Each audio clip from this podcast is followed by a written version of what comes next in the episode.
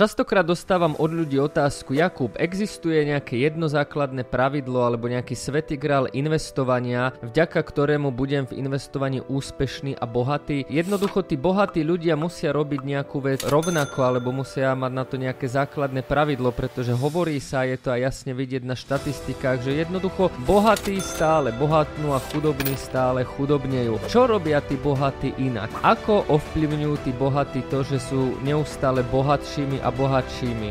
Ja som milionár. No a práve na to sa pozrieme v tomto videu.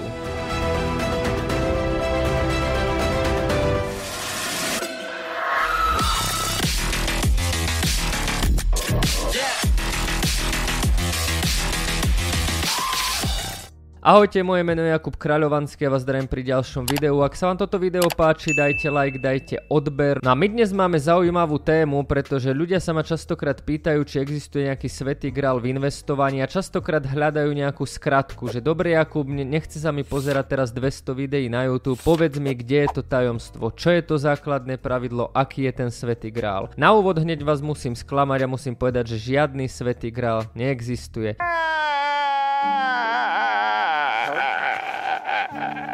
Neexistuje nejaké jedno pravidlo, ktoré by vám zaručilo, že budete bohatí. Takisto neexistuje nejaké jedno základné pravidlo, ktoré bohatí dodržujú. Ale dneska vám predstavím jednu stratégiu, ktorú bohatí ľudia a veľké firmy neustále robia. Je úplne jedno, či investujete do nehnuteľnosti, akcií, ETF, dlhopisov, kryptomien, alebo v podstate úplne do hocičoho. Ľudská psychológia je stále rovnaká, preto vám ukážem dnes jedno obrovské tajomstvo, ktoré funguje funguje už dekády rokov, neustále sa opakuje a vďaka tomuto bohatí bohatnú a chudobní chudobnejú. Poďme na to.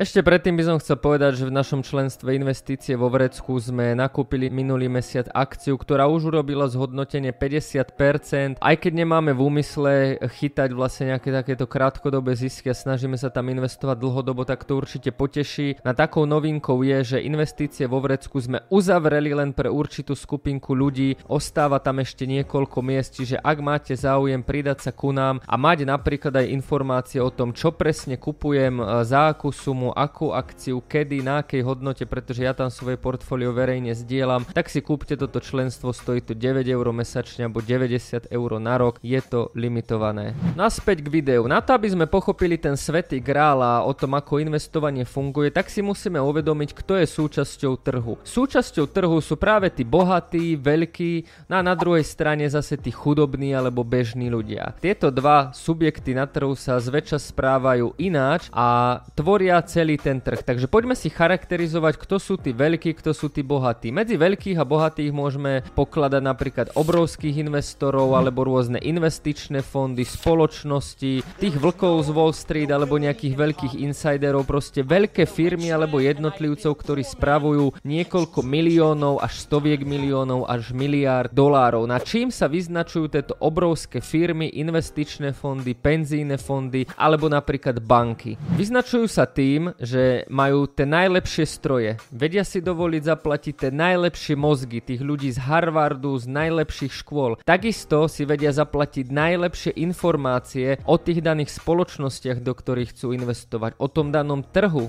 do ktorého chcú investovať, o tom danom segmente, do ktorého chcú investovať. Čiže jednoducho, ak to zhrnieme, tak práve banky, investičné skupiny alebo rôzni jednotlivci tak majú vlastne úplne všetky výhody. Dokonca, ak hovoríme o bankách ako JP Morgan alebo naozaj tých velikánov, tak dokonca svojimi vyjadreniami vedia meniť trh. Pretože ak napríklad CEO JP Morgan Dimon povie, že je niečo dobré, tak dokonca vie zmanipulovať cenu tak, že rastie alebo naopak, že klesá. Čiže dokonca si tieto veľké investičné banky alebo investičné fondy vedia zaplatiť rôzne články v médiách, aby vedeli manipulovať tými masami. Čiže keď sa na to pozrieme jednoducho, tak títo veľkí hráči majú všetky výhody sveta, ale majú jednu obrovskú nevýhodu. A tou nevýhodou je...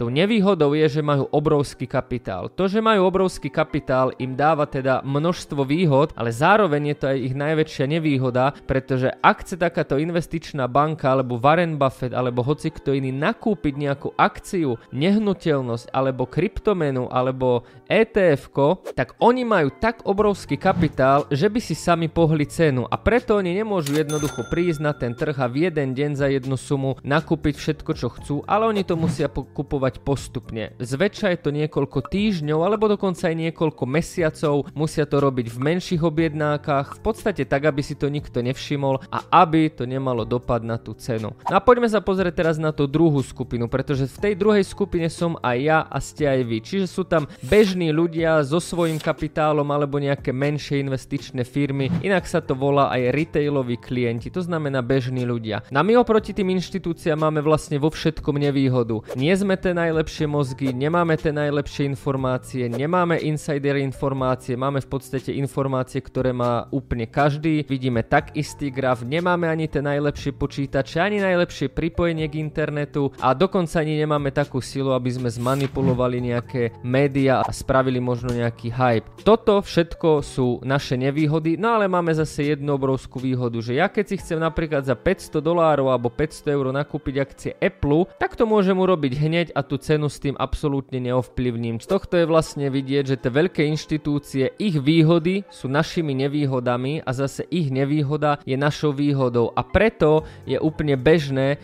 že veľkí obchodujú proti tým malým. A tu sa už teraz dostávame k tej pointe. Ako je možné, že práve títo veľkí a bohatí neustále bohatnú? Ako je možné, že tí malí neustále chudobnejú? Treba si to predstaviť tak, že ten trh je naozaj nejaký boj, kde bojuje každý proti každému, no a väčšinou tí veľkí robia podobné rozhodnutia, že väčšinou inštitúcie v rovnakých časoch nakupujú, naopak zase v rovnakých časoch predávajú. A keď sa pozrieme zase na tých bežných ľudí, takisto aj my, tí bežní ľudia, v jednom čase najviac nakupujeme a v jednom čase najviac predávame. No ono má to obrovskú logiku. Zoberme si, že keď je cena dole a teraz si zoberte, že tie veľké penzíne fondy a banky chcú nakúpiť napríklad taký bitcoin, tak toho bitcoinu je obmedzené množstvo. Takisto ako je obmedzený počet akcií, obmedzený počet zlata, obmedzený počet nehnuteľností. Zoberte si, že ak títo veľkí chcú teraz nakúpiť za niekoľko miliard dolárov, tak jednoducho potrebujú niekoho, kto im to predá. Lenže ak taká banka chce nakupovať, iná banka chce nakupovať do toho penzíny fond, tak oni potrebujú na druhú stranu niekoho, kto im to predá, no a väčšinou im to predávajú práve tí bežní ľudia. No teraz sa spýtate, dobre, ale ak má o to záujem banka, tak prečo by to ten bežný človek predával? A tu je práve ten kameň úrazu. Inak sa to volá aj buy the rumor, sell the news. Toto je ustálené slovné pomenovanie, ktoré je na Wall Street už desiatky rokov a vo svojej podstate to znamená to, že kupuj špekuláciu, predávaj novinku. No a ja vám dám niekoľko krásnych príkladov z Bitcoinu a toto isté môžeme povedať aj o klasickom svete. Prenesme sa späť do roku 2017. Bol to čas, kedy Bitcoin zažíval nevýdaný bullrun. V roku 2017 začínal na cene okolo 500 dolárov a končil na 20 tisícoch dolárov. V tomto čase by bol Bitcoin charakteristický tým, že do neho investovali len bežní ľudia, pretože neexistovali veľké burzy, cez ktoré by naliali svoj kapitál inštitúcie. Lenže to sa malo koncom roka zmeniť. Už počas roka 2017 veľká šikárská burza CME Futures oznámila, že dňa 17.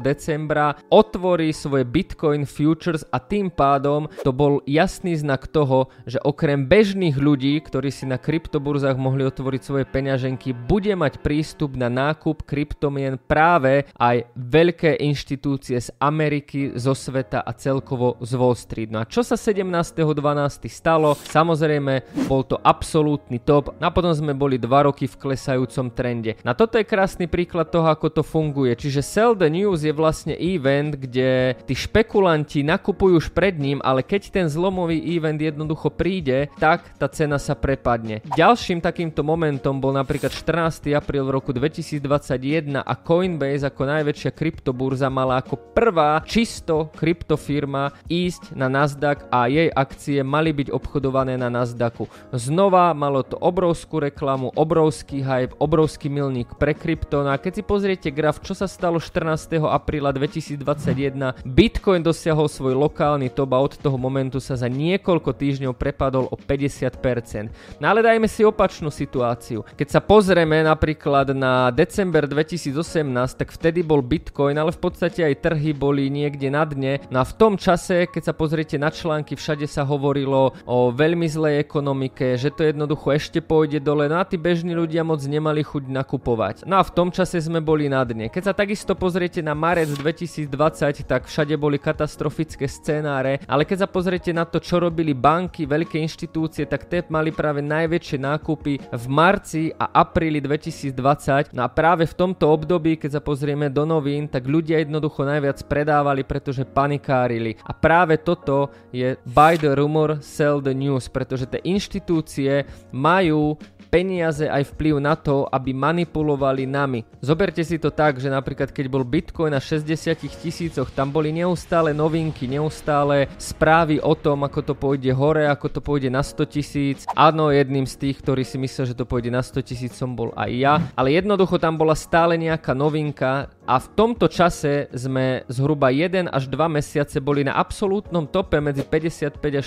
60 tisíc. Na toto bol práve ten moment, kedy inštitúcie už predávali, lenže ako som spomínal na začiatku, oni to nemôžu predať hneď, oni nemôžu to predať za market cenu, ale musia jednoducho to predávať niekoľko týždňov a to sa práve dialo tam. Takže čo si z tohto môžeme zobrať? Môžeme si zobrať to, že inštitúcie bohatnú, pretože nakupujú vtedy, keď bežný človek predáva a naopak predávajú vtedy, keď bežný človek nakupuje. Čiže ak budete všade v tých bežných médiách vidieť, ako je niečo super investícia, tak mi môžete veriť, že je už neskoro a na druhú stranu, ak budete všade v médiách vidieť, ako je niečo katastrofické, ako niečo končí, ako niečo krachuje, tak viete, že je možno dobrý čas nakúpiť. Žiadny svetý grál v investovaní neexistuje, ale táto psychologická praktika funguje na trhu nehnuteľností, ETF-iek, akcií aj kryptomien už niekoľko desaťročí a inštitúcie ju takýmto spôsobom využívajú neustále. Takže myslite na to, keď budete najbližšie predávať alebo nakupovať a ak sa vám toto video páčilo, dajte odber, dajte like. No a my sa vidíme znova pri ďalšom videu.